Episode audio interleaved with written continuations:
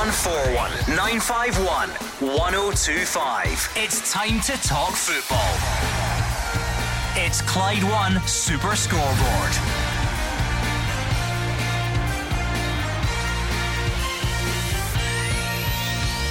Good evening and welcome to Clyde One Super Scoreboard as we head into the penultimate weekend of the World Cup break. Ange Postecoglou says he's more concerned with what he's having for dinner tonight than Rangers' managerial change but he did praise Giovanni Van Bronckhorst's record. The Celtic boss keeps his cards close to his chest on the potential signing of Alistair Johnston, but says they want to be stronger after the window. And another big weekend in the Championship, but there should have been no heading of the ball in final training sessions today as new safety guidelines come into play. I'm Gordon Duncan, and joining me tonight is Cammy Bell and Hugh Keevins. I think Ange's reference to his dinner will be taken as an insult by the Rangers fans, but regarded as a laugh by the Celtic fans. I do not think it's an insult in any way, shape, or form. That's just an angism. He has a different approach to the football world from the rest of the people in this country, probably. So he'll worry about. Uh, Michael Beale when it's time to worry about Michael Beale when Celtic play Rangers. Cammy? Yeah, I don't think it'll change the mindset of Celtic at the moment, in driving position. Um, and, and as you say, Hugh Ange is, is, is a very different animal when it comes down to the way he talks about things and the way he analyses football. So he'll not be worried about Rangers at the moment. He'll be worried about his team coming back and hitting the ground running again. 0141 951 1025. That is the number you need. So why not get in touch and round off your week? By sharing it with Cammy Bell and Hugh Keevins. We are going to hear those comments from Ange Postecoglou uh, about the Rangers managerial change. Uh, in terms of his own team, he did talk about, well, I was going to say he spoke about Alistair Johnston. He sort of body swerved the Alistair Johnston specifics, uh, but it does look like that move is getting very, very close. So, Celtic fans, what are you thinking? Uh, about the potential for that move and any other transfer changes that you want to see happening uh, in the January window as we move towards that period. Uh, Rangers fans, the reaction to Michael Beale, it's just going to keep going, isn't it? Until we've got actual hard evidence of what he can, what he can do, what he can produce, and that won't happen until Thursday, the fifteenth of December. So this week's very much about being reacting to the appointment and looking at what comes next and what sort of changes he should make and what he does with Morelos and Kent and all sorts of forward looking plans. So let's get in touch on those if you want. It is a big weekend in the Championship as well. 01419511025. If we've got any fans of Championship teams out there, we would be delighted to have you. And it should be a good weekend, Hugh. We've enjoyed uh, shining the spotlight on the lower leagues when we don't often get the chance to pay them the attention they deserve. Yeah, Queen's Park and Hamilton on our patch tomorrow. Queen's Park moving very well under Owen Coyle. Uh, John Rankin fighting manfully to keep Hamilton in the division. Uh, lots of good games there. We thoroughly enjoyed last week. Uh, Cove Rangers, Partick Thistle tomorrow. Partick Thistle dealing with external strife, fans who want to sack the board. But uh, Ian McCall has to keep going, gathering points and prove that they are not out of the promotion race. And of course, Cammy Bell, the World Cup still rages on. Any chance of any of the teams trying to look like they really are going to put their foot down and go and win this thing. Everyone seems to be dropping surprising points here or there. Yeah, it's it's a difficult one. Again, we're playing a World Cup that's in the in basically uh, the winter, which we're not used to. Um, I think you look at the so-called smaller nations. I think all of them have improved.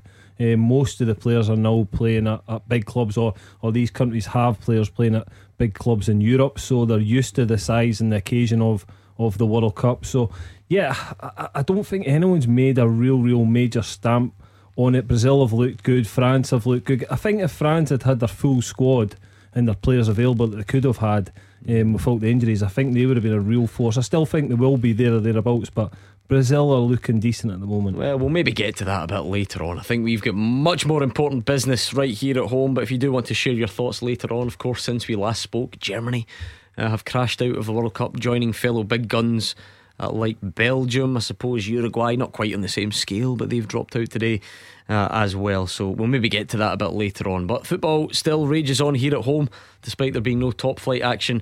So why not pick up the phone and let us know? 01419511025. Let us know what is on your mind. Let's hear a bit from Ange Postecoglou. I think it's the first time He's spoken to the press here since the break. He was talking about various things. And as you would expect, when there's been a big managerial change in Glasgow, uh, he was asked about that as well. But he says he's paying no interest to what's going on at Rangers, but did praise the work that Giovanni Van Bronckhorst did at the club.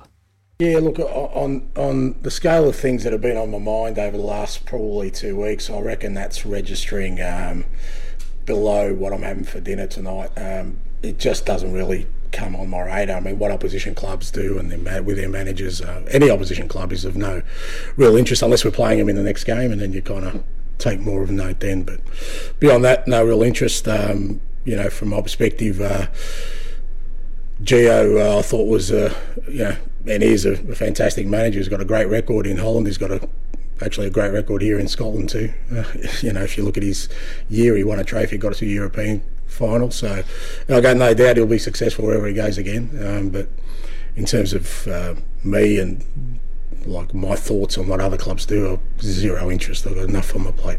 It's really quiet later on. We could throw it out Hugh and ask what the Celtic fans think Ange Postecoglou is having for dinner tonight. Yeah. I might liven up the phone lines a bit, but um, like the first comments, that sort of the cheeky one, if you like, and then, then he actually goes on to to praise the job that Giovanni Van Bronckhorst did. I don't think it's any secret they two got on quite well, didn't Absolutely. they? They were pictured and I think talking on, to each other and all the rest I think of it. They got on too well. They got on too well for people. Um, Celtic and Rangers fans are edgy about relationships between the, the, the the people at the other club. And there was a famous photograph of Ange and Gio having a cup of coffee one morning in a place that they both liked in the west end of Glasgow. Uh, he's a very respectful man, Ange Postecoglou. He meant no disrespect to Michael Beale. He simply means he will deal with Michael Beale when there's a Rangers Celtic game coming up, as there is on the 2nd of January. And he was simply saying of Giovanni Van Bronckhorst, it may look dark having the sack uh, after 15 games of this season, uh, but he's trying to praise him for the work that he did while here, winning a cup, going to Seville, Eintracht Frankfurt, they lost the final, but Ange Postecoglou is simply waving him goodbye in a respectful fashion. That's a great one for social media, Cammy. I feel like these types of comments were made for social media because there's not exactly a great deal of analysis to be done here, let's be honest. Um, but that won't stop fans on Twitter having a good old uh, laugh at it if you're a Celtic fan, or maybe having a little dig back at Ange Postecoglou if you're not a Celtic fan, and round and round we go. Yeah, again, uh, he probably knows he's going to rile a few people up by by making that comment. But I, genuinely think Ange Postecoglou doesn't really bother too much about other clubs. I, I really do, do, think he's just focused on his own club and, and the direction that they're going at the moment. Um, he'll be looking, obviously. They've had their, their tournament over in Australia, so they've they've had that. They've had their little break, but he needs to hit the ground running when he comes back, and he knows that because Rangers have made a change in their managerial. He'll know that they will get a reaction from the team, and Michael Beale will want to try and hang on to to Celtic as long as they can because that's all they can do is put pressure on Celtic between now and the end of the season, and it's Celtic's to lose. Let's go then 01419511025. I suppose a busier a busier day than it's been for a few weeks at Celtic. There's a familiar face back at the club as well in Peter Lawwell. Uh, what's your point tonight, Mitch? Uh, my point is, uh, I don't actually. I know we can't do anything about it, but I don't really want Peter Law there at all. I think he's one of these guys. Uh, I'm Peter Law, and you do as I tell you. And I've got a funny feeling he'll do what he done to the previous two managers, and Ange will probably leave in about a year or two. Well, I think we're very lucky. scenario, that isn't it, Hugh? Mitch, we'd be very lucky to have Ange Postecoglou in a year or two anyway, because Ange Postecoglou is doing such a job at Celtic Park that he's going to come onto the radar of clubs in England, and inevitably, I think one day one of them will try to entice him away from Celtic. However, in the meantime, Peter Lawwell would be well advised not to step into Ange's territory. Ange Postecoglou, for almost a year and a half now, has done a tremendous job for Celtic. He inherited chaos and he turned it into a title. And he has started the season 15 league games, one defeat. So, Peter Lawwell, who doesn't come into the building until the 1st of January, it would be well advised not to interfere with the football department. It's none of his concern, and uh, he has to leave Ange Postecoglou well alone, or Ange Postecoglou will not like it. Mm. Yeah, I mean, Ange, um, Ange, I'm calling Mitch Ange because I'm reading something right here on, on my, my bit of paper. Um, Mitch, did Ange Postecoglou not issue some comments, you know, some positive things to say about Peter Lawwell, saying that he was influential in getting him to Celtic? Uh, I think there was comments on the website saying it's fantastic news for the club. He was instrumental in bringing me here. I know the love he has for the club and so on. So it doesn't sound like he's too concerned at this point. No, but I still don't trust Peter Law. It's just Peter Law. You, you, you made a comment there. Uh, he'd be advised not to interfere. Who's going to advise him? He's a chairman. What I mean by that is that I said Peter Lawwell would be well advised. I mean, hypothetically, that, yeah, Peter Lawwell um, will, should instinctively know there's a football department led by Ange Postecoglou, and you don't dip your toes into that because it's none of your hmm. business. I wonder, Hugh, because a chairman and a chief executive. Now, I've got very limited knowledge of these things, but even I know that that's a different role. The chairman's role is to lead the board and, uh-huh. And, and, and be, the, be the figurehead for the board rather than being that man that's in charge of the day to day running of the club in the, in the way that a chief executive yeah. would be. So, by definition, the role would suggest that Peter Lawwell will have far less to do with the running of things than he previously did. But fans like Mitch, and there will be many more like him, will say, ah, but this isn't any chairman, this is Peter Lawwell. Yeah. Now, for years we heard that Peter Lawwell runs Scottish football. Uh, and we're talking about Celtic's rivals who'd be saying Peter Lawwell has far too much to say and far too much influence. Uh, so he has to live with that. Uh, I've never felt that Peter ran Scottish football. He was a very authoritative voice on behalf of Celtic Football Club. Uh, but you're right. Uh, it was under Ian Bankier, a man who did not like being drawn into controversy, a man who liked it even less if he was asked to comment on controversy. Uh, Peter Lawwell may not be that kind mm. of chairman. However, there's a very, very clear line of demarcation here. Ange Postecoglou runs the football team. He doesn't need anyone's assistance. He's doing perfectly well. Thank you very much. It was actually Ian Bankier. I was quite surprised almost. I went to the, the last AGM uh-huh. and Ian Bankier himself almost played down the role of chairman because there yeah. was a lot of interest that day as to who the new chairman would be and, and what influence that would have. Clearly, Peter Lawwell's name had been been doing the rounds, and Ian Bankier pointed that out to shareholders to remind them that it is that you know leader of the board and yeah. it, rather than that that day to day running. But like I say, that that probably that won't make fans like Mitch feel any better no, because. But Ange Postecoglou is now an iconic figure at Celtic Park. He is adored by the Celtic supporters on a global basis. You saw what happened when Celtic went back to Ange's adopted homeland of Australia.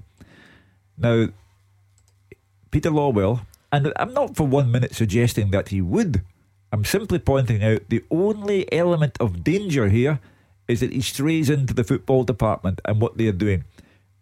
Go away again because it's none of your business. He's running the team and he's running it very well, and you have to concentrate on board matters. Thank you, Mitch. It was nice to hear from Mitch and Clyde Bank. Let's bring in Paul in Edinburgh and get his take. Paul, how you doing, guys? Good, um, you, yeah, I mean, I'm not surprised to see Peter come back. I don't know if he ever really left. Um, I mean, I would disagree with Hugh in terms of how he would come into conflict with Ange because clearly Ange was Peter's guy.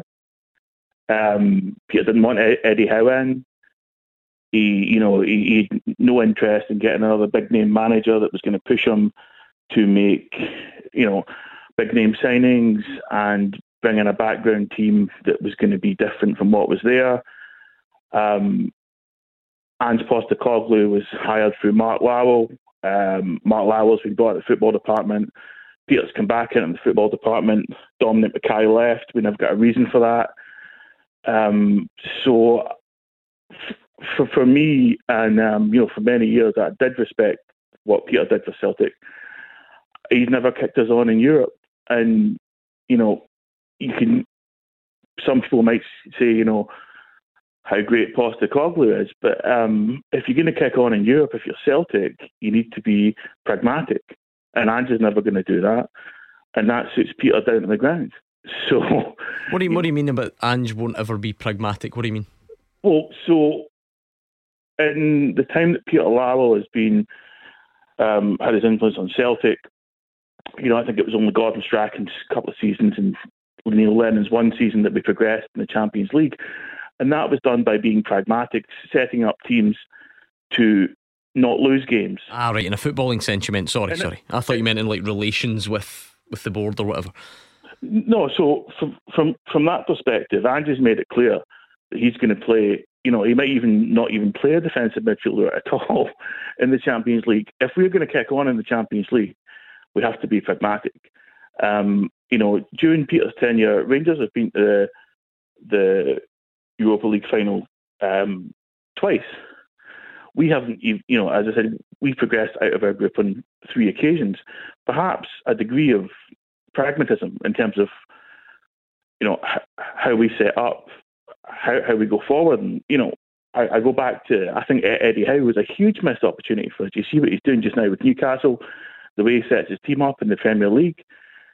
You know, I would much rather have that than have this kind of gung ho style Postecoglou's playing. That's, and a, that's a different matter from the, the, the, return of Peter Lawwell. You said that uh, Ange was Peter's man and that you really wanted Eddie Howe. Eddie Howe strung Celtic along for weeks, and I agree with you that he's doing a sensational job at Newcastle, backed by a board who are able to give him any amount of money that he requires, incidentally. But Eddie Howe strung Celtic along. And when he finally put Celtic out of their misery, then they went for Ange Postecoglou. So it wasn't a case of Peter's man. Peter's man was Eddie Howe, along with the rest of the Celtic board. And on the question of pragmatism, Ange Postecoglou is the Celtic manager, and he is allowed to dictate the way Celtic play domestically and in Europe. And his belief is that Celtic will only get better if they keep on trying to be the best version of themselves that they can be. And if you think it's a painful process, then yes, it is, because Celtic's uh, Champions League group wasn't the brightest, not by a long chalk. However, Ange Postecoglou picks the team, dictates the tactics, and Peter Lawwell has nothing to do with that other than a request for money that Ange might mm. make. Just quickly, Paul, before we go, I'm wondering if because I'm seeing a bit of negative reaction from callers on, on Twitter and so on as well about the return of Peter Lawwell.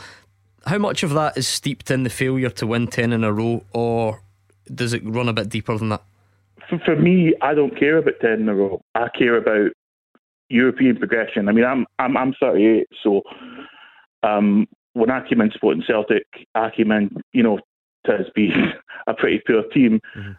Winning in Scotland was fine, but we always had as our identity that we did things in Europe. And that was always our identity and, and what we were proud of. And I, I mean, I, 10 in a row doesn't mean nothing. If we'd got out of Champions League groups during that period of time when we didn't have Rangers, which we should have done and we didn't do, um, I would be much happier with that, and I think the team would have progressed on much more. Funds would have run in. We wouldn't have missed out on players like John McGinn, um, you know, which we did do thanks to Peter. So, you know, 10 in a row, not so much of an issue, but mm-hmm. more so progression in Europe. There is a ban on this show from. Oh, from no, no, the mic's gone off. From allowing Hugh Keevins to talk about Celtic's failure to land John McGinn. We've all just been transported back to 2015 or whatever it was, and it was a dark time. Let's not go there. Thank you to Paul in Edinburgh. Uh, we'll take more of your calls next. You are the voice of Scottish football. Call 0141 951 1025. Clyde One Super Scoreboard. Cammy Bell and Hugh Keevins are here. Why not get in touch? Because we'd love you to. 01419511025 Celtic fans. We've been hearing from Ange Postecoglou discussing how he's more focused on tonight's dinner than managerial change at Rangers. I'm about to play you a clip about him talking generally about transfers. It seems the move for Alistair Johnston is getting very, very close. What do you make of that? What do you make of transfer business in general? I know there's been a lot of speculation uh, this week, certainly about the likes of Juranovic and Giakoumakis. Uh, so why not pick up the phone and let us know what you're thinking, Rangers fans? This ends another week. Uh, where it's all about reaction to Michael Beale before we see what he's made of on the pitch in a couple of weeks' time. So, again, keep the calls coming, please, on that usual number 01419511025 or Twitter at Clyde SSB. And I must admit, you, I've got another t- I've got tweets here. Um, there's a lot of negative reaction to Peter Lawwell returning as, as Celtic Uh-huh. chairman. Um, there are only a few clubs and maybe a few people whose appointment of a chairman would cause anyone to take any notice, really, if, if that makes sense. It's, um, but Stu Ram says it's a massive backward step. Ange will get frustrated with his haggling, his last minute transfers, and he'll leave. I was wondering what was wrong with Giakoumakis. Every time the club's doing well, they do something like this and mess it all up.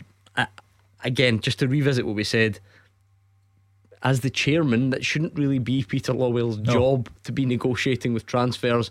I get what people are saying, ah, but Peter Lawwell does everything, you know, Yeah. at Celtic, but that really shouldn't be the way it's going to work going forward, should it? Well, we'll know very, very quickly if there has been interference of any kind because Ange Postecoglou won't stand for it. Uh, but it's unfair to accuse Peter Lawwell of something before he's even in the building. Uh, you know, Michael Nicholson's there as uh, CEO.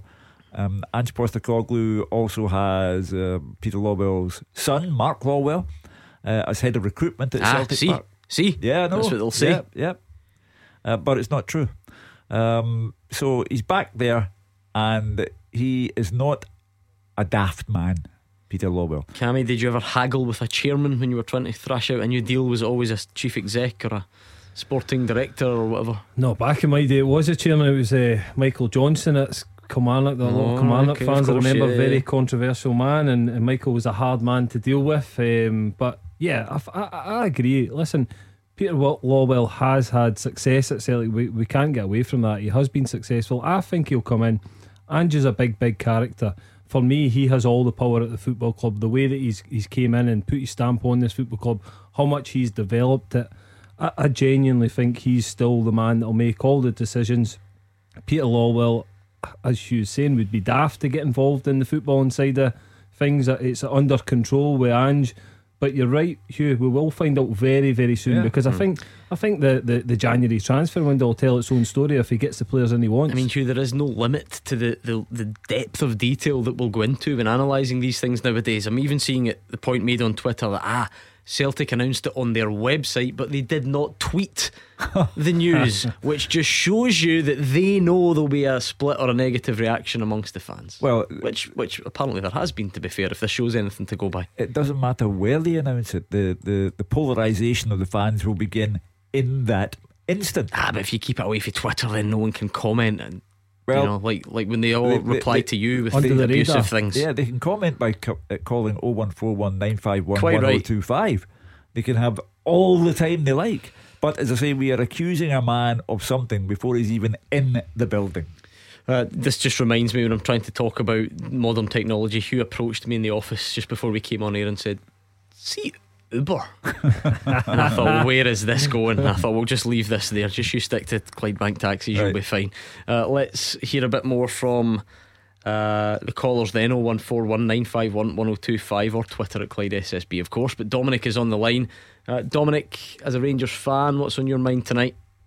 Uh, good, good evening, Gordon, Cammy, and Uncle Hugh. Uh, talking about tonight, uh, but I think I was listening to Michael Beale's press conference last night Mhm. when he was talking, and to me, he kind of this is probably a bit a bit far fetched, but to me, it just uh, he, sound, he kind of sounds very similar to Pedro Caixinha.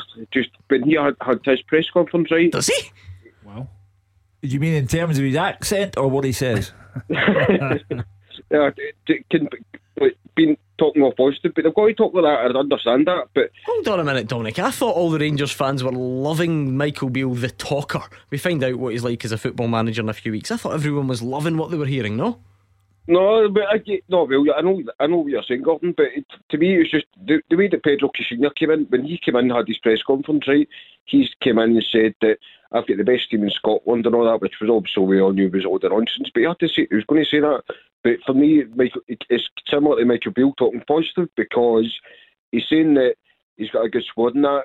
Um, but Pe- Pedro put when he compared to Pedro, Pedro said that I've got the best team in Scotland and he still mount a title challenge and all that. For me, the league's finished, Gordon. And come January, I can't see any sign, mm. many signings coming in, but the squad needs a complete overhaul. Again, you're accusing the man of something that hasn't happened yet. The, the January transfer window, you need to wait until January before you launch any accusations. And it's the first time I've ever heard of anyone being criticised for being positive at their official unveiling inside the Blue Room at Ibrox. Do you want them to say, do you know what?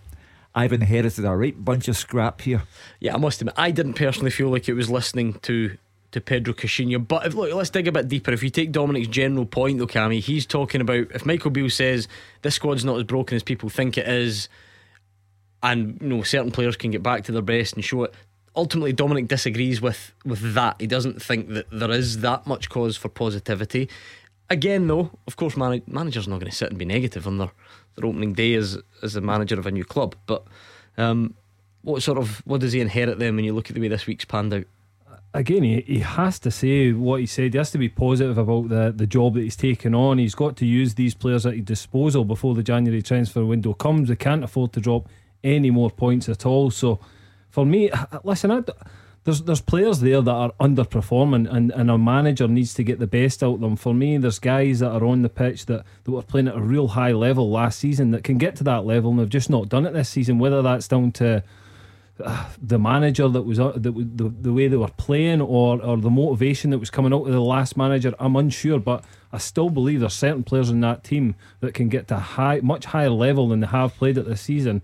I totally agree that there needs to be investment in this season but listen Michael Beale also said that they need energy on the pitch. They need to find an identity. There are two things that I definitely think Rangers need to find.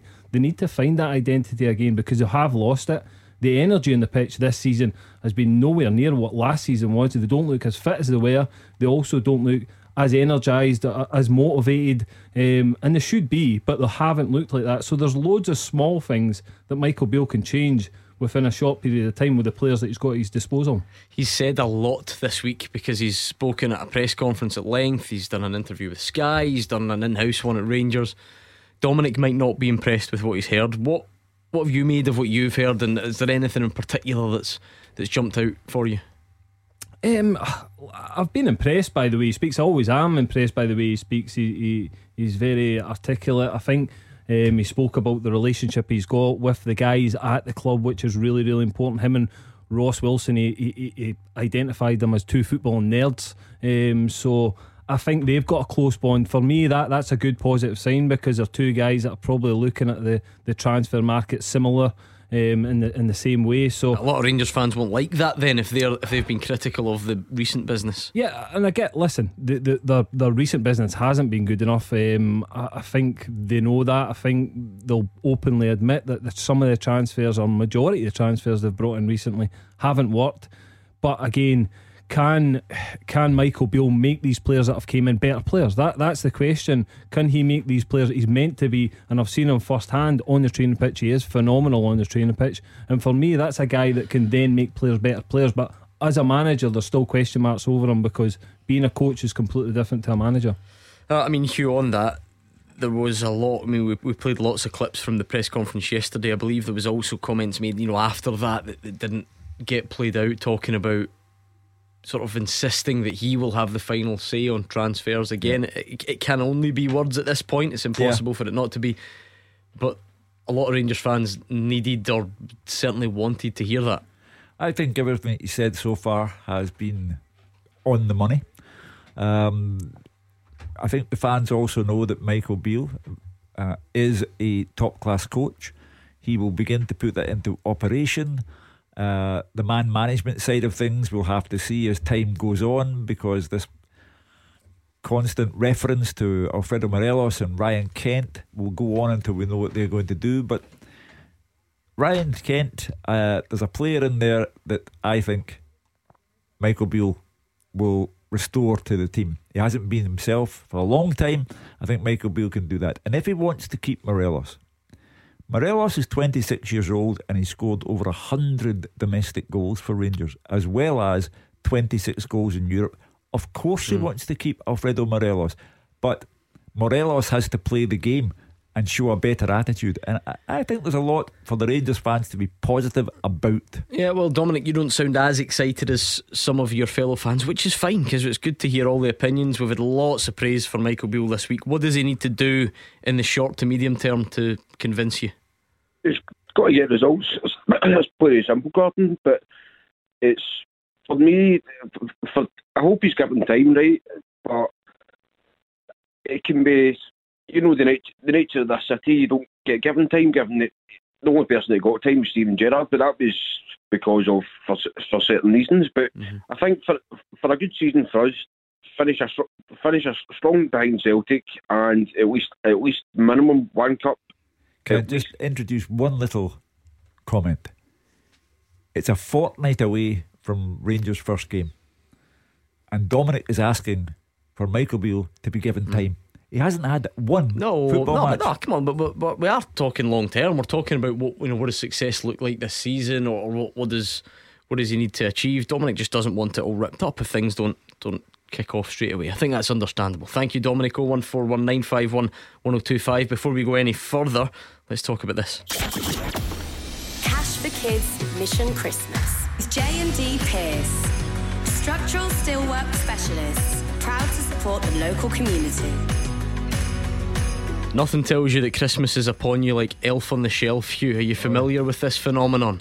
I, met uh, my uh, niece's husband who was going to buy some today, but I had no idea what he was talking about. Now, my daughter is two next week, which means we managed to dodge it for the first two Christmases, uh-huh. and now uh, she's kind of that age where you know you can, and nothing, nothing is hitting home that Christmas is approaching than the hassle mixed with a little bit of joy in the morning that, that goes along with that. And I'm sure there'll be many people out there uh, who feel that. But what it did hit home is just how close the big day is getting. Just a couple of weeks to go now, uh, and it is obviously it's an exciting time. It's a positive time for many, but the harsh reality is right here on our doorstep.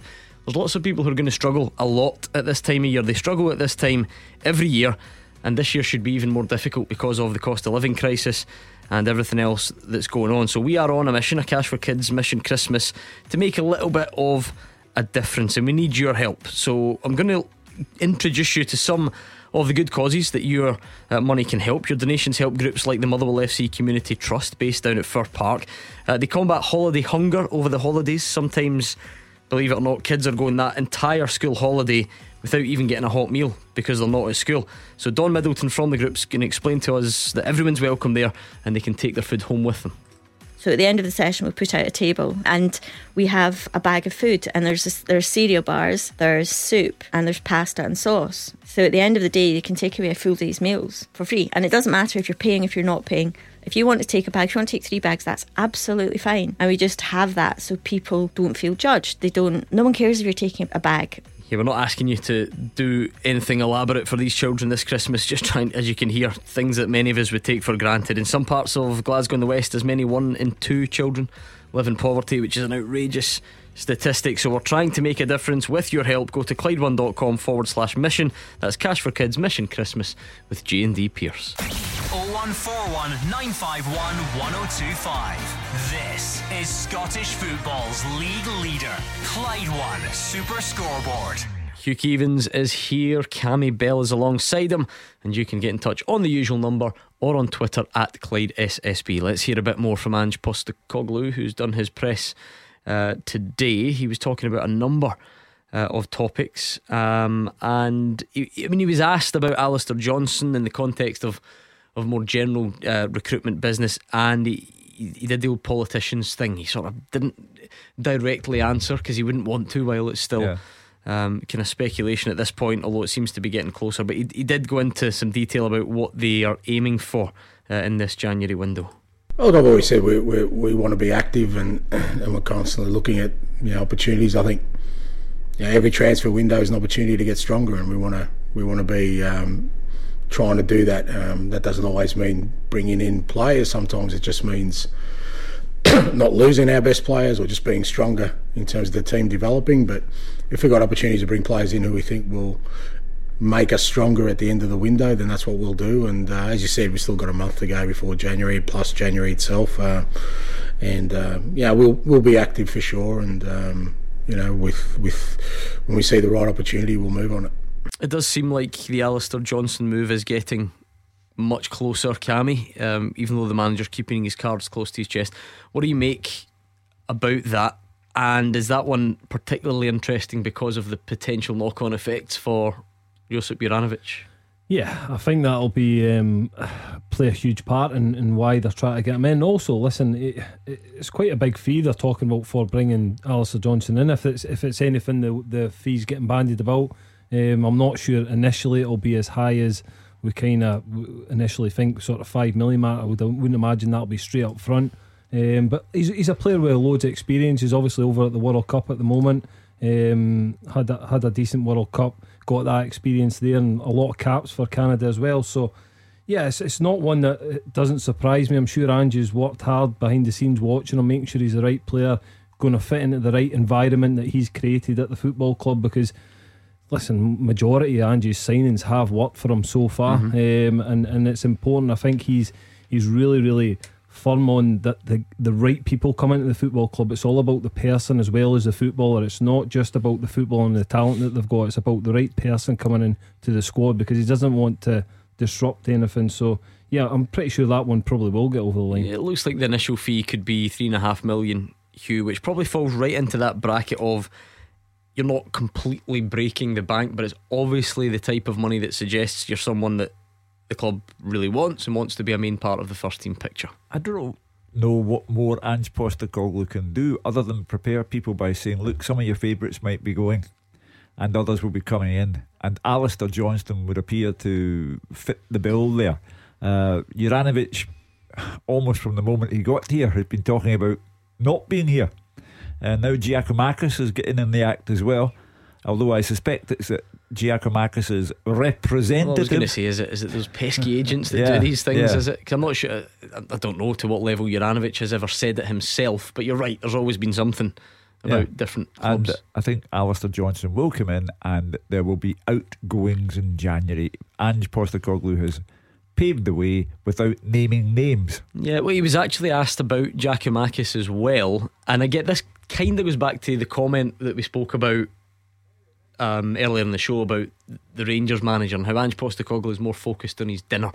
he's, he's, he does seem to have a very one-track mind, Hugh. When he's ever asked a question that's even remotely out of left field or something that he's not bothered about, he, he kind of lets you know. And he, he just basically said, I just look at the players in training. If they're committed in training, that's all that concerns me. If they've got contracts, they've got representatives, they deal with the club. If there's any issues that come across my desk, fine, but but that's more in the background. For me, it's just about what I what I see every day. That's what he said on Giakoumakis. So again, sort of cards close to the chest there. What is your reading of that one this week? Is that is it is it the agent mischief making, or is it is it generally that just contract talks have stalled and, and it could be one that gets sold in January? He's under contract till twenty twenty six. Hmm.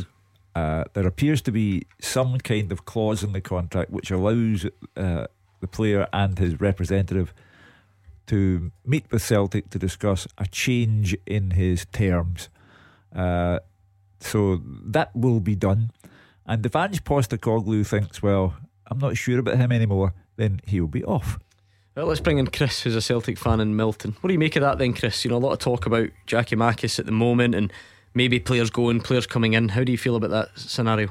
Uh, yeah, well, to be honest with you, just you've basically just covered it there. I do, th- I do hope that it is just sort of agent chat and you know just speculation. To be fair, because I do believe that Giakoumakis would have a big part to play in, in, in sort of next season. Um, I think they could they could forge a role with him and Kyogo. To be fair, um, make it make that work. Um, so hopefully it is just like yeah. I say speculation and then they'll go anywhere. We had some people on, you know, previously, Chris, who who liked Giakoumakis and said that they, you know they, they ultimately they'd prefer it if he stayed and they liked him, but they felt that for the right money, maybe maybe he is one that you could upgrade and, and, and get a, a striker that's even more suited to European football or whatever. Is that a possibility? Yeah, yeah, I understand that, but what kind of I'm old, kind of old school, and I, I, I see him and I, I kind of mould as um, the old, you know, like John Hartson and um, Chris Sutton type idea, big bustly player up front and that can can make things happen. If you know what I mean. Um, I kind of think that, that that they could kind of forge him into that style of player, and and have like a a Kyogo off him kind of idea. It's just impossible, Cammy, to not assess these in the context of, like you said, that comment Ange Postecoglou made about. I'm paraphrasing. Get ready to see some of your favourites go, or get ready for the for the possibility. If he hadn't said that, um, maybe this would would all feel a bit different. Yeah, uh, listen, but uh, again, Rangers and Celtic are both selling clubs to, to these giants in Europe. Um, whether it's a team down in England or guys in Europe that, that can come in with the money, and ultimately Celtic are prepared for. I'm pretty sure they've done a lot of work in the background. Obviously, you're looking at Johnston coming in, who Juranovic might move on, but again, the longer he plays in that World Cup and does well in the World Cup, his value goes up for Celtic as well. So that that's a positive sign if he is going to move on in January. And Giakoumakis is the same. That it's one of the ones. Yes, it would be great for, for him to stay at the club, and I'm pretty sure Ange would probably want him to, to stay at the club. But they will be prepared if somebody does come in with the right money, the right valuation, what Celtic see as it, they could get for him, and they'll bring somebody else in. Uh, thank you to Chris. That was Chris and Milton 01419511025. That was a fast hour. I must say, it's that time already.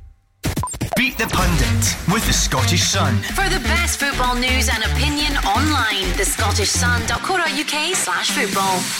Your final Beat the Pundit of the week. And it's a big one, is it not? It's four out of four for the pundits this week, which means you two are under pressure. Don't I messed up last Friday. I'll leave you alone for one night and you chucked it I know, well. mate. Which means it could all come down to you again tonight. The week hinges on it because the pundits have won every night. So, listeners, come on. You'll ruin my weekend if we don't get at least one victory on the board for you this week. 01419511025. The lines close at 7, and your chance to beat the pundit is next. Tackle the headlines. 0141 951 1025. Clyde One Super Scoreboard.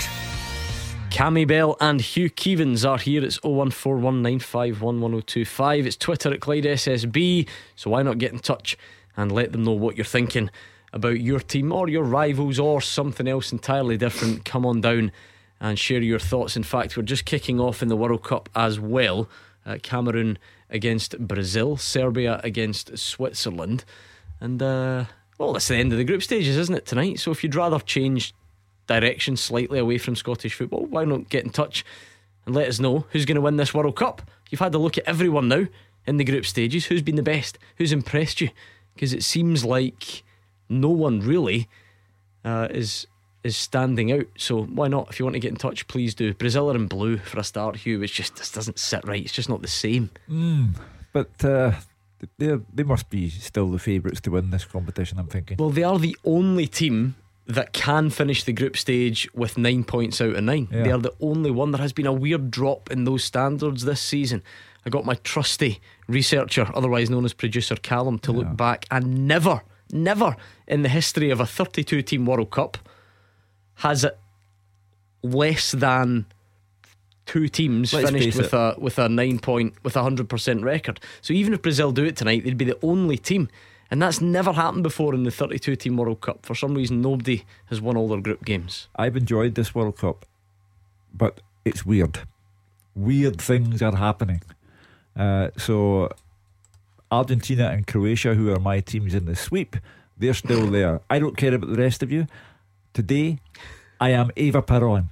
Today, I am Diego Armando Maradona. I don't care about the rest of you. I just want my sweep ticket to come up. Can you not name a famous Croatian? No. Didn't think you could. On that note, Beat the Pundit with the Scottish Sun. For the best football news and opinion online, thescottishsun.co.uk slash football. Right, it is Beat the Pundit time. Let's see who's on the line. It's Nadim in Livingston. How's it going, Nadim?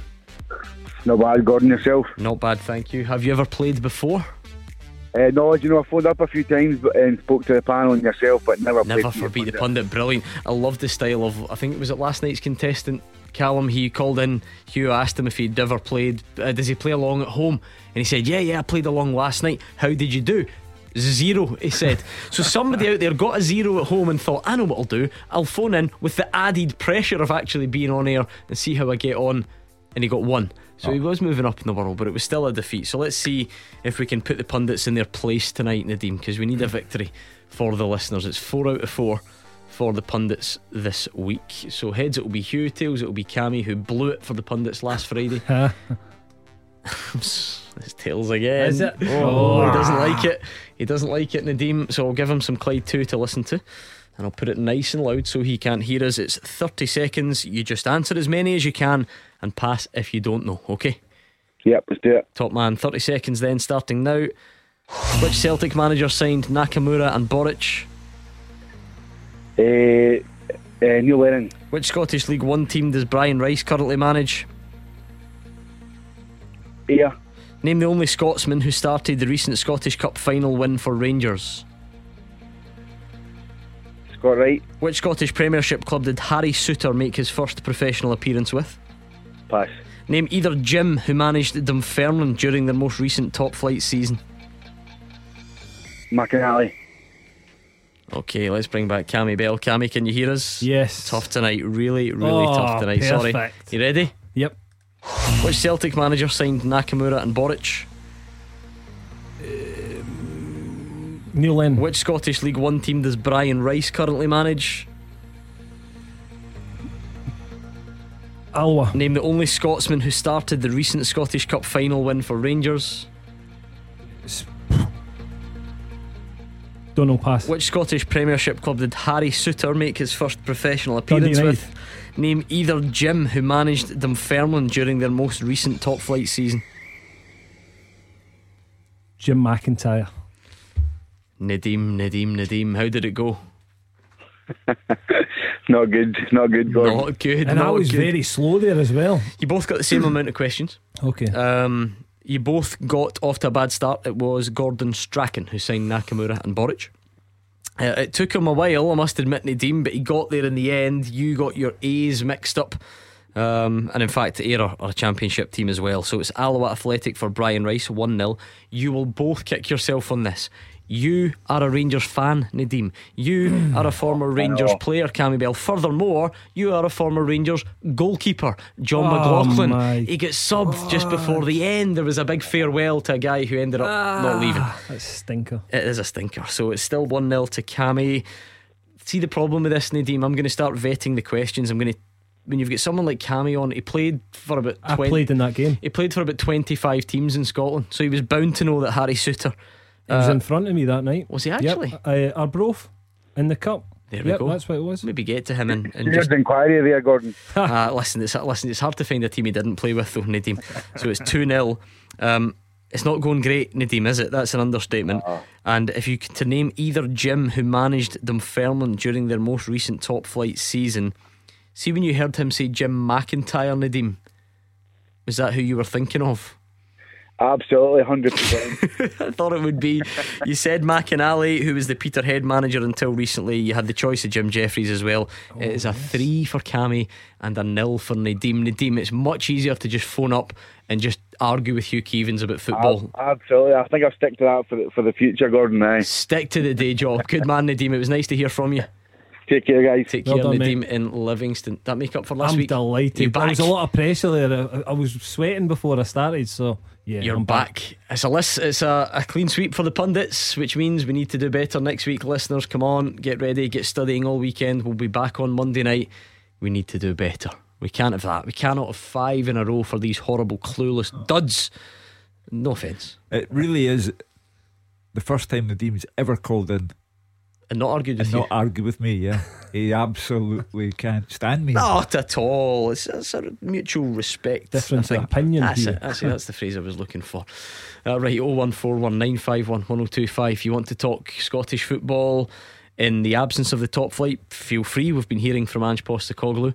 uh, speaking about sort of transfer business and his lack of care about Rangers changing their manager. Uh, Rangers fans, uh, as we have done all week, really, we've been reacting to Michael Beale and looking at some of the things that may lie in wait for him uh, in the future. What about this World Cup then? Just for a bit of fun, even just for five, ten minutes, why not tell us now that the group stages are coming to a close, who's been the best team based on the group stages? Because we all had our preconceptions about who was going to win it, but now that you've seen every team three times, who looks like they're going to go on and win this World Cup? Because I said it just before Beat the Pundit. Brazil are the only team that could possibly end up with a 100% group stage record. They're going to have to win tonight, and even if they do, they'll be the only team. Now, in the history of the World Cup, in the 32 team format, it's never only one team that does the, the 100% win in the group stages. Sometimes it's as many as five and four, and lots of times it's been three. But Brazil are looking at like being the only one. So I wonder what you take away from that. Does that mean it's much more open? Does it mean it's anybody's to win? Has any team stood out and impressed you? Uh, pick up the phone right now and let us know 01419511025. I've thought of a famous Croatian. I'll go on. Davor Suker. That's what I was Ah, no, say. but see, this is the thing. I was hoping you would go non-football because that's too easy. I Because know, you but go Juranovic you- and I need, Urso a, and I need a listener to tell me the name of a famous Croatian. I just googled famous Croatians. um, Do we know any? there's nothing hugely jumping out at me. This just maybe shows you how on. Oh, you, you could have gone down another sporting route though. That would have been easy. What about Goran Ivanisevic? oh, yeah, tennis. Yeah. Were you at Wimbledon? Because you used to go a lot. Yeah, I, I saw Ivanisevic play many times. No, but were you there when he won it? Sorry. Made the wild card entry, Yeah, didn't that he? was And he won it. that, wasn't it? What year was that? Oh, for goodness sake, early 2000s. No, no, it wasn't. I like to pretend that we're in control when you're asking me football questions, but I think 2000 and I'll I'll get back to you. Um, but 2000 was the last time I was there. My, my granddaughter, my oldest grandchild, was born that year, and I was told to get up the road sharpish. people, imagine you've just turned on. Why are they talking about Goran Ivanisevic? How did that come up uh, on Beat the Pundit? It didn't. Um, but you can talk about the World Cup if, if you like. Here, I'll tell you what. Let's put a, a Scottish spin on things. Well, an Australian Scottish spin on things because something else Ange Postecoglou covered today uh, was the fact that all four of his Celtic players are not only at the World Cup but through uh, to the knockout stages as well. Uh, there's been a, a pretty successful time, and Ange Postecoglou believes that can now benefit Celtic uh, when they return. Oh, absolutely. Um, I said that before. You know, I've been to a World Cup myself. Um, it's a, it's a great experience, and if you do well, like our boys have, you, you do. You come back with more sort of belief and, and, and more sort of confident about your ability to, to perform at the highest level. And uh, I think it's, it's going to be of great benefit to us. Um, um, you know, not just in the short term, but but beyond that. Um, you know, our players have been exposed to, to to that level of football and have done well. So, yeah, I, I think it's going to be enormously beneficial for us. It seems like the benefits could be in different ways, Hugh. If you are, and I'll underline that word, if if you are looking to sell Josip Juranovic, if you are looking to make money on him, it's nice to have that on your CV, being in the knockout stages of the World Cup. If he goes and has a, a good game, might even progress further, then that that's great. That's great for business. Start moving the decimal point around, start adding zeros. Um, maybe if you're Aaron Mooy, it's more about really kickstarting your season and, and building up your confidence. It's been a bit of maybe a slow burn, and maybe he comes back a, a different man. Uh, again, you know, Maeda, whether it's sort of building up his confidence, Cameron Carter Vickers could fall into both categories, but yeah, probably the sort of growing asset one would be more applicable to him. So I take it it can only be a good thing for Celtic. I know you might talk about tiredness or injuries or whatever, Yeah. but, but generally speaking, is that a good thing? I, I don't see any of them being ready for the game against Aberdeen, which will be Celtic's first one back after the World Cup break. Uh, so they will have to be treated with kid gloves for a while. Uh, but Celtic have a very good, very uh, lengthy squad of players. I think in the case of Dyson, he has really surprised me over there. He- unbelievable energy that he possesses. I think people will be looking at him uh, with fresh eyes and saying, "Who's this guy?" Uh, so yeah, they will come back all the better for the experience, all the better for having done well at a World Cup, not let themselves down at all. The Aberdeen game, though, you can rule out four players straight so. away. Yeah, I'm just looking at the schedule though, right?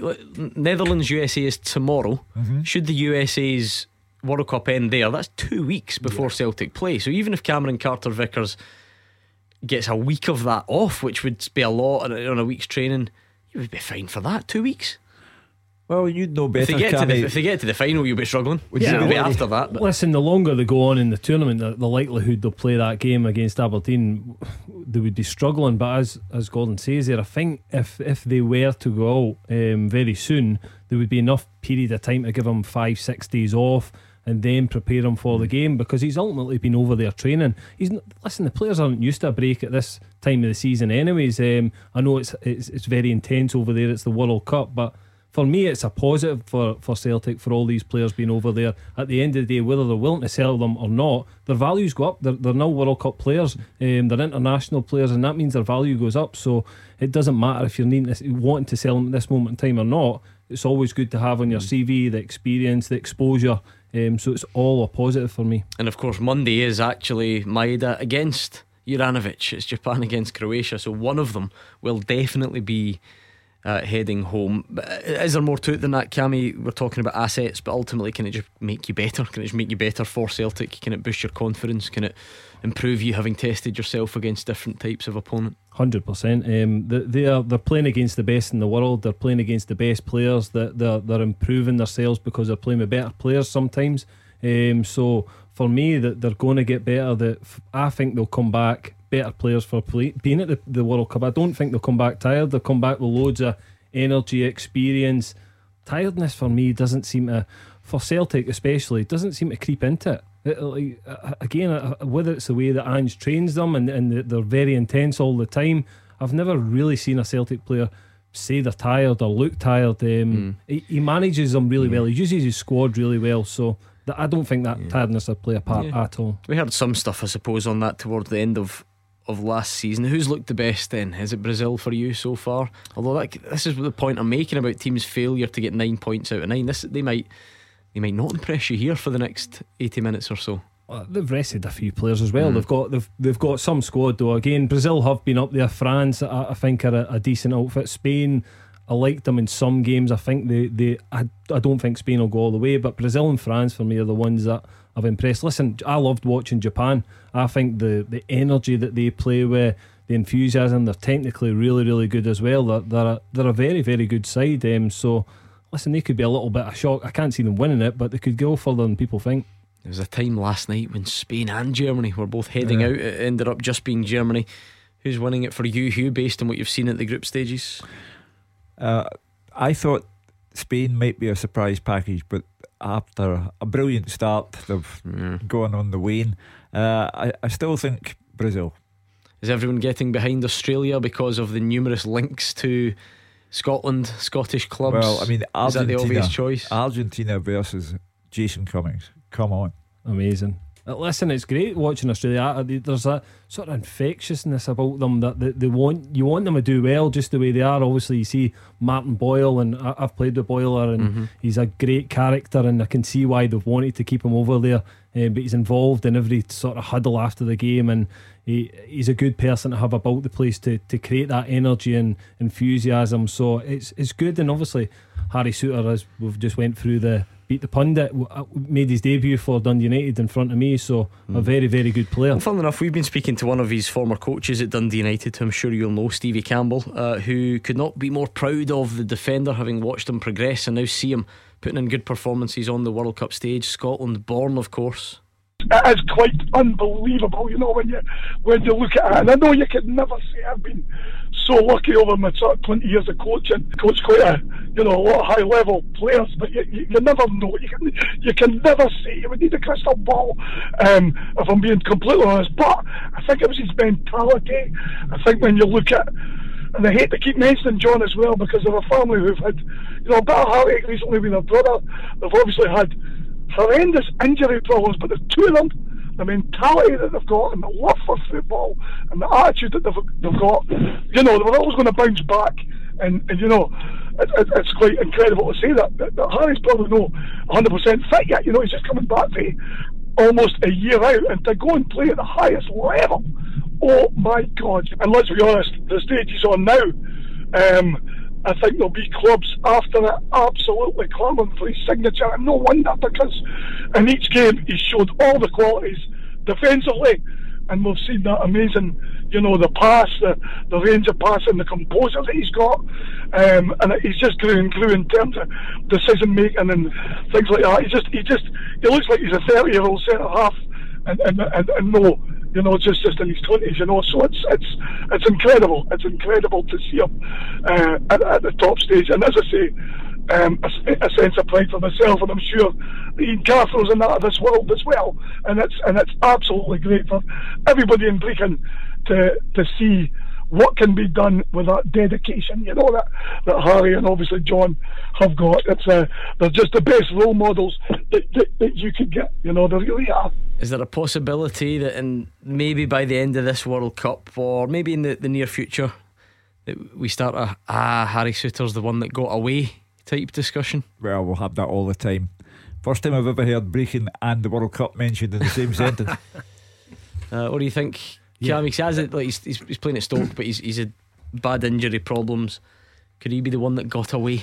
Absolutely, I, I think he probably was the before this tournament. I, I, I always kind of thought he would be one of these guys that would regret not getting um, a cap because he, he had the potential for me. I, I'd seen him first and foremost, but I knew going down south he's he has struggled a little bit, but due to injuries and stuff. But he's got all the attributes. He's an absolute giant at centre half, but he can pass as well. He's got that range of passing, and and for me, it's probably one of the positions in the Scotland team that we really do struggle is a centre half. So yeah, I think he could be one definitely in the future. That we're probably already saying that after this World Cup, the one that got away for us. Ah, but they'll be saying that about Lyndon Dykes, I'm sure. 01419511025. Good time to call. We'll get you on next. Taking your calls on Scottish football. 0141 951 1025. This is Clyde One Super Scoreboard. We're going to speak to Andy on the phone lines in just a second. Let's get your full time teaser as well. It's Cameroon nil, Brazil nil.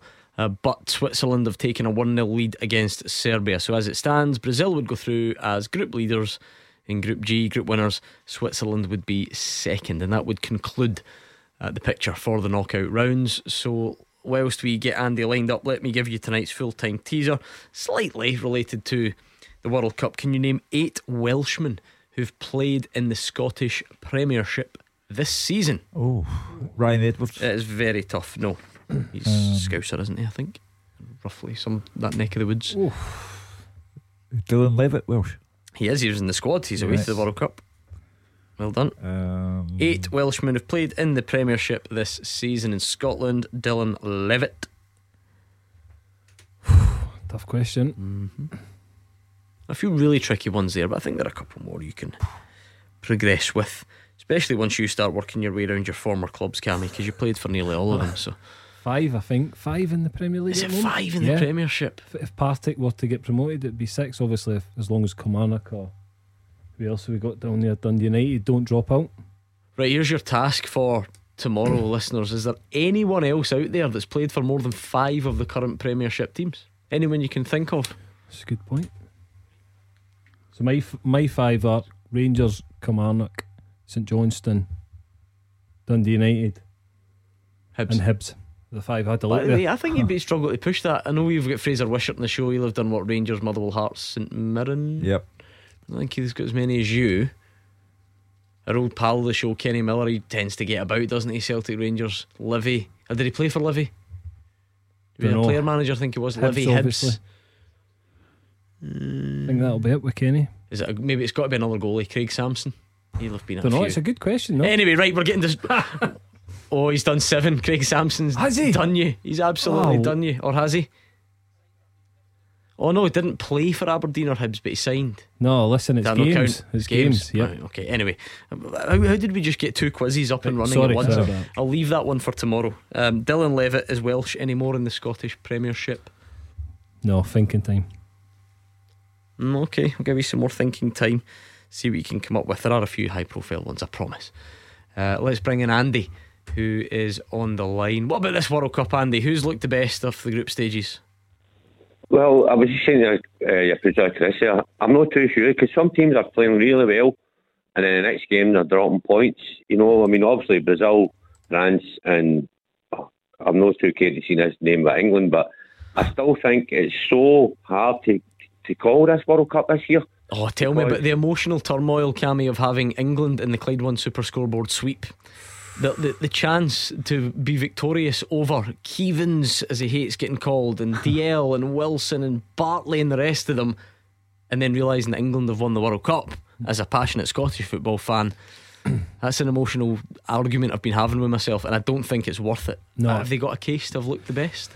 Um, I, I don't think they've looked a bit. I don't think they'll be strong enough. Um, I think when they come up against a real tough opposition, I think France could be the first one to meet. Senegal will be a test. Um, they're a physical team, but um, I, I think they'll get by that one. But then when they come up against a French team, I don't think England have got enough defensively. They've not been asked the question yet. Um, really, um, attacking wise, they've got a number of flair players they can play with, but I just think if a team gets at them, Mbappe gets at the, that defence. I think there's goals that England will lose, so I don't think they're strong enough. I'm the only one on the Super Scoreboard team who can tell you what it was like to be the, not at the game, but to be in this city on the day that England won the World Cup in 1966. And I went to see Elvis in the movies. Quite right. Don't like the social media now, though, would just make it so much more difficult. Uh, anyway, what about your own club team, Andy? As a Rangers fan, it's been quite the week. Just kind of thinking ahead to what lies in wait for Michael Beale, and, and I think there's a lot of confidence, a lot of optimism seems to have crept in after a really negative few weeks. How do you feel? Aye, I think the first thing Michael Beale's got to do is get the get the confidence back first because I think the Champions League's really knocked the stuff and the, the, the players really did.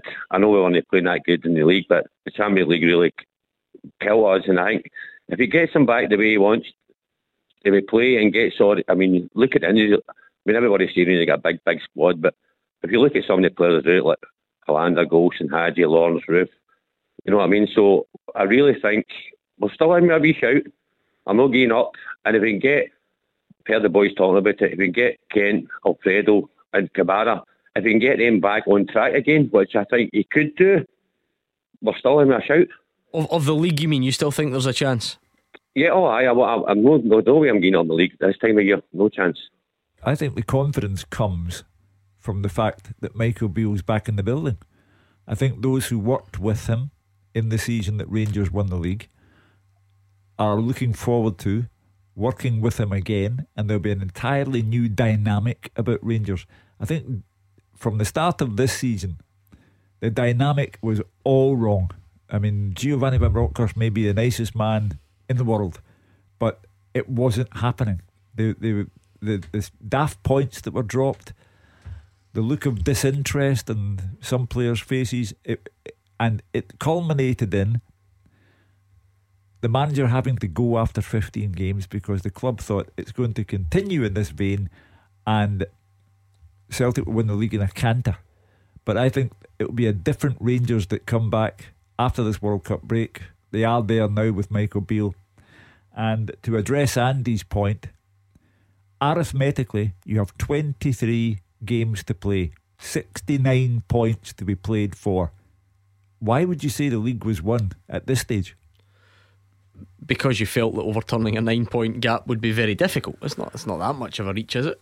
Um, well, let me answer that with a, a hypothetical scenario for you.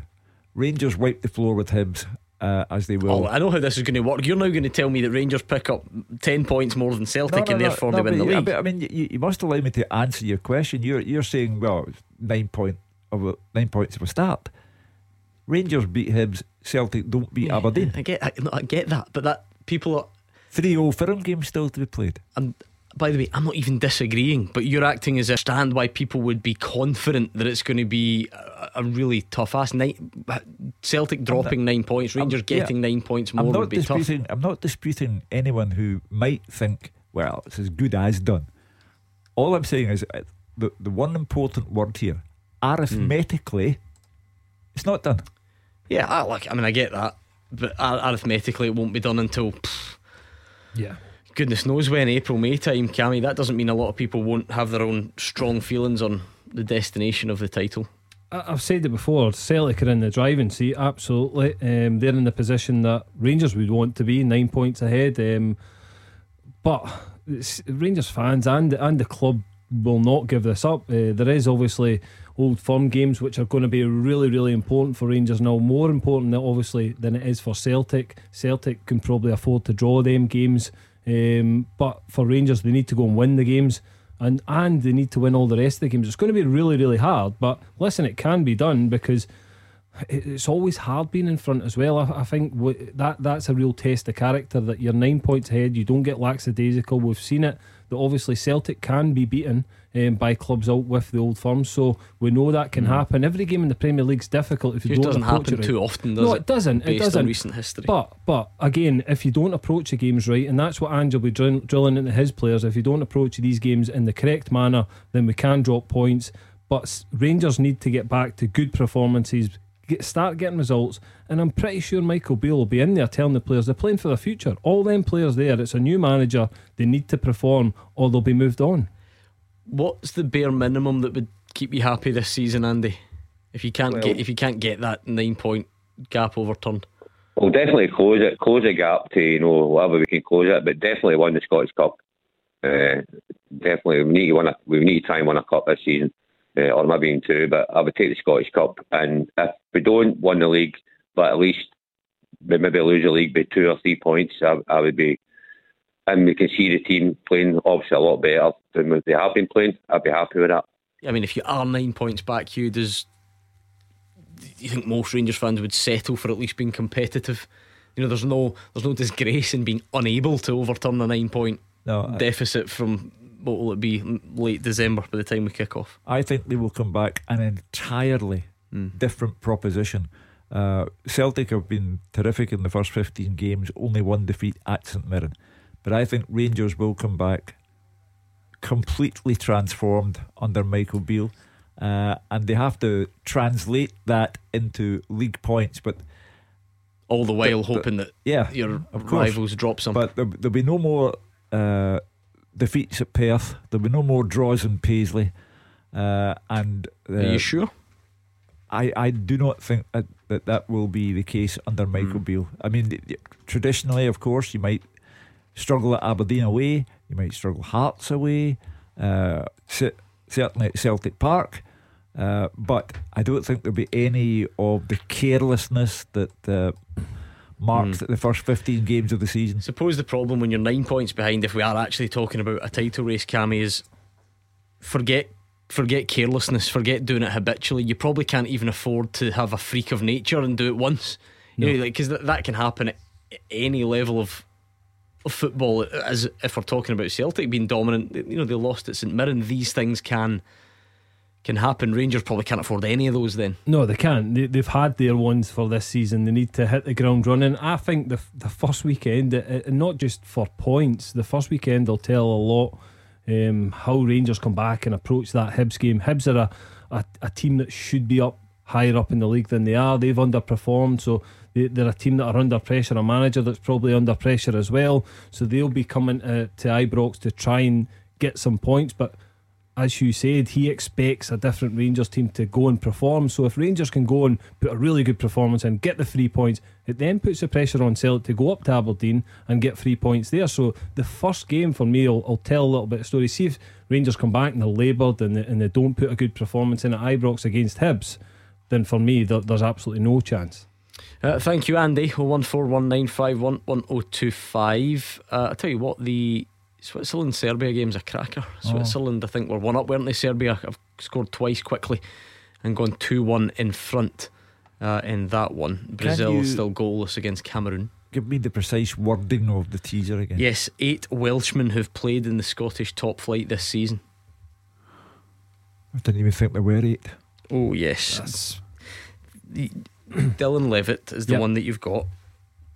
You even mi- the- Andy mentioned one of them in passing. Oh wow! Why might that have been? What was Andy talking about? Oh, Rabbi Matondo. Right, and he mentioned another one then. Um, what was Andy doing when he was? Why? Why was he running through players? What team did he support? Rangers. Right. Davis. No. No. No. Oh, his silence is never Come good. Right. I'll give you some thinking time, and we'll uh, get back to that. Oh, I've got to feel for the poor Cameroon physio there. Right, he's going to be all. He's going to be all over the internet, all over social media in a matter of minutes with one of the worst cases of what they call builder's bum I've ever seen. Hugh Keevins, the poor guy's on doing his job. He's leaning down, dishing out some treatment. My goodness, his breeks, as you would say, Oh. are uh, way down his legs. That's not great. That is not great at all. Uh, still goalless in that one. Cameroon uh, nil, Brazil nil. Uh, still nothing, no, on the old list of Rangers players that Andy might have been running through. Why would you run through a list of Rangers players that are bound together by a common cause at the moment because they are maybe not playing because they are Tom Lawrence. Yes. Oh my goodness. Tom Lawrence. Right, we'll get the rest. No, I tell a lie. We will try and get the rest and we'll look ahead to some of the weekend's football next. Number one for football in Glasgow and the West. 0141 951 1025. Clyde One Super Scoreboard. Into the home straight then with Hugh Keevins and Cammy Bell. We're asking them the full time teaser tonight, sent in uh, by Jimmy in Ayrshire. Thank you to Jimmy. Full time at Clyde1.com, by the way. That's the email address you need to send it to. Can you name eight Welshmen who've played in the Scottish Premiership this season? Nathan has sent me, I think Nathan sent me nine. Now, the reason being, Nathan's just really clever. One of them is in the Premiership, but I don't think he's played. I don't think he's made an appearance. Right. That's why we're only looking for eight. Yes, I've got a trio from Kilmarnock. Oh, so you've eventually Yes, it's get tucked into your old clubs, Yep. okay? Um, Christian Doidge. Uh huh. Um, we've got Joe Wright centre half. Yep. And his partner Ash Taylor. Well done. So that means we're only it's only two to go. Okay. That's not bad at all. Uh, Nathan's done very well on that tweet. And it is one last reminder full time at Clyde1.com. If you want to email the questions and test the pundit's knowledge with your question, that's the one to do. Do you know what? Interestingly, though, without turning this into a complete quizzing segment, um, we've been getting phone calls and messages about other players that we think are beating your record or threatening Oh, your, your record. I know there will be people that beat it. It's just interesting. And who? Well, Tony Watts played for five. Oh, St yeah. Johnstone, Hearts, Celtic, Dundee United, Motherwell. Yep. So you're level with him. Uh, we're now going back a bit. Scott Wright, not that Scott Wright. A tweeter called Scott Wright sent me a message. Remember Jim Hamilton? Yes. Hearts, Aberdeen, Dundee United, Ross County, Livy, Motherwell, and St. Wow. Wow. Unbelievable. Seven of the, That's- the current that's- 12. It's a good, good. Ah, it's some shift. some. That that is some going. Uh, got a few miles in there as well. I'll tell you what, unsuspecting, one of the games of the tournament so far is Serbia Switzerland.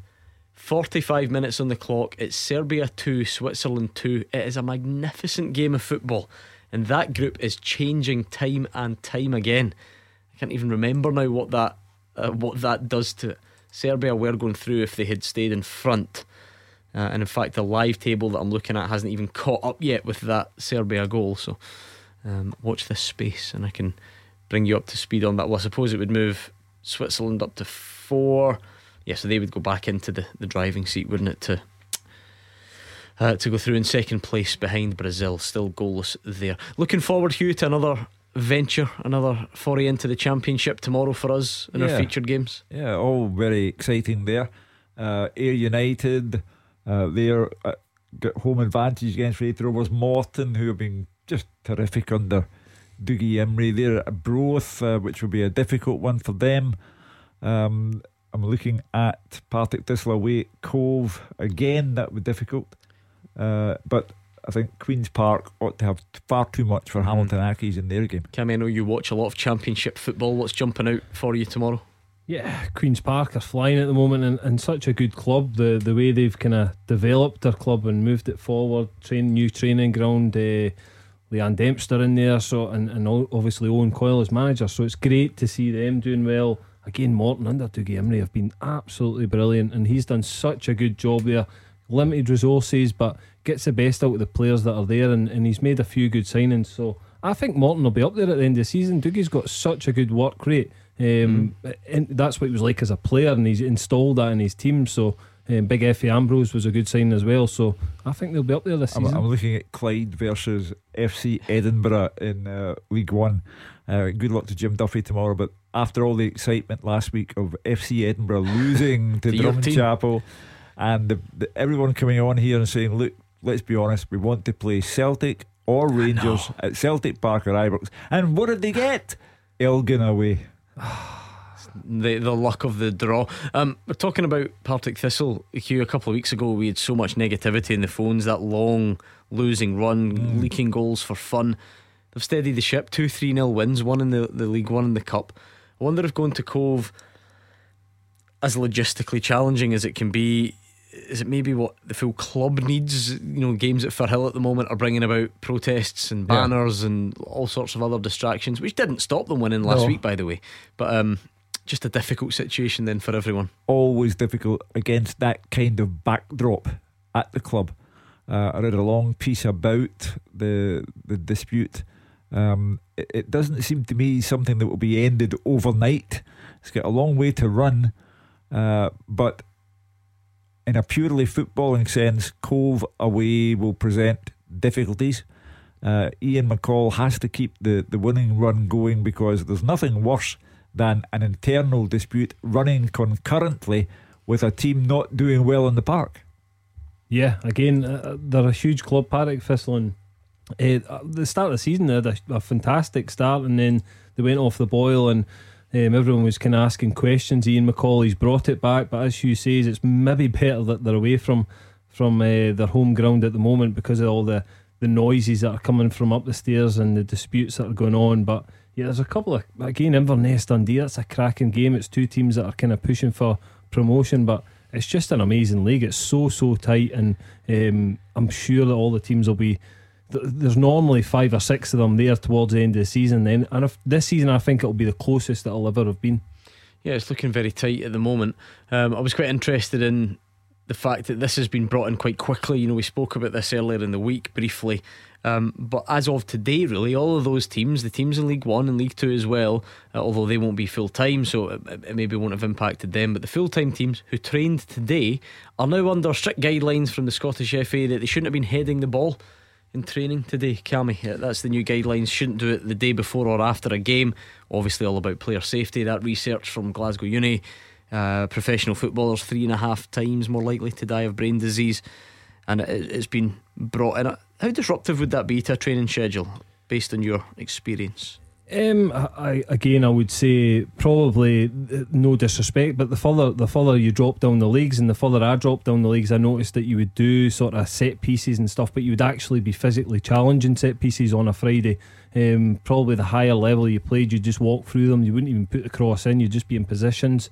Um, so it probably will uh, uh, impact a number of a number of teams in the way they're going to have to train. But listen, this is for the safety of the players, and and it's been studied for so long. So we need to use the research that we've gained, um, and it's for people's safety and health. And whether that means just changing your normal week and you do your set pieces on a Friday, then so be it. That's what we need to do. Uh, we are not medical people, um, but anything that they do to try and minimise danger is to be applauded. However, are 38 league games to be played in the Premiership and two cups and European matches. Um, and you will not take heading out of football. I think people have come to the agreement that that's not going to happen. Um, so, 38 games, over 40 games if you take the cup competitions. I think there has to be more stringent testing mm. of players on a, a more regular basis to see if anything's wrong. Yeah, I guess it's just about minimising the impact just now, isn't it? And uh, I wonder how those teams coped with it today. If they were, uh, if they were training, certainly that would be one of the the challenges. But as Cammy says, perhaps a small price to pay then. Uh, for what could be player safety going forward. It's half time in those World Cup games. If you're interested, Brazil and Cameroon is goalless.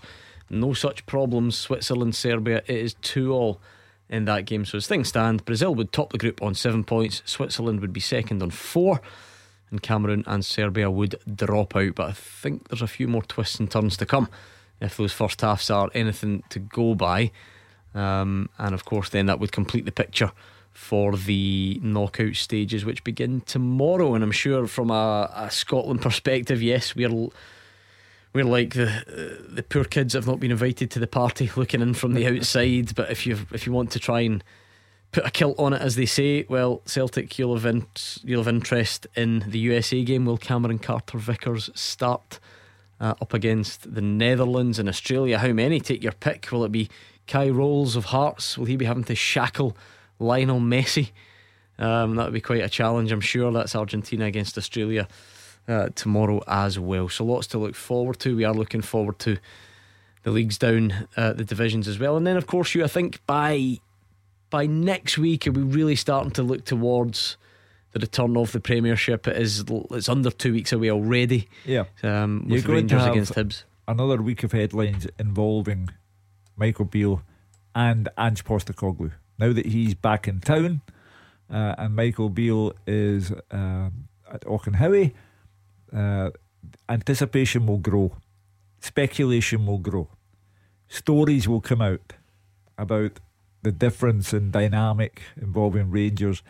And uh, Kobayashi is in it, uh, Lennoxtown, and he's getting accustomed to the Celtic way of playing football. As the days go by, it's getting like Christmas now. Only only thirteen more sleeps. Right, come on then. We're going to try and round off this teaser. I think it'll be tough. Eight Welshmen that have played in the Scottish Premiership this season. You're actually doing quite well because you've got Ash Taylor, Dylan Levitt, Joe Wright, Christian Doidge, Rabbi Matondo, and Tom Lawrence. Two to get, both tough. I think you maybe could get one of them. What part of the country? Aberdeen, he plays for. He uh. used to play for Inverness. Had some spells down south in between. He's a sort of forward thinking, attacking type winger come striker. I can't do much more for you. Apart from his initials. Yeah. Yep. MW. Oh, come on. Right, right, What do you want? His star sign, shoe Williams, size? Williams. No. No. You just think because he's Welsh. Yeah. Nah. Marley Watkins. Ah, Oh. Marley Watkins. And the last one, let's not waste our time. Morgan Boyes of Livy.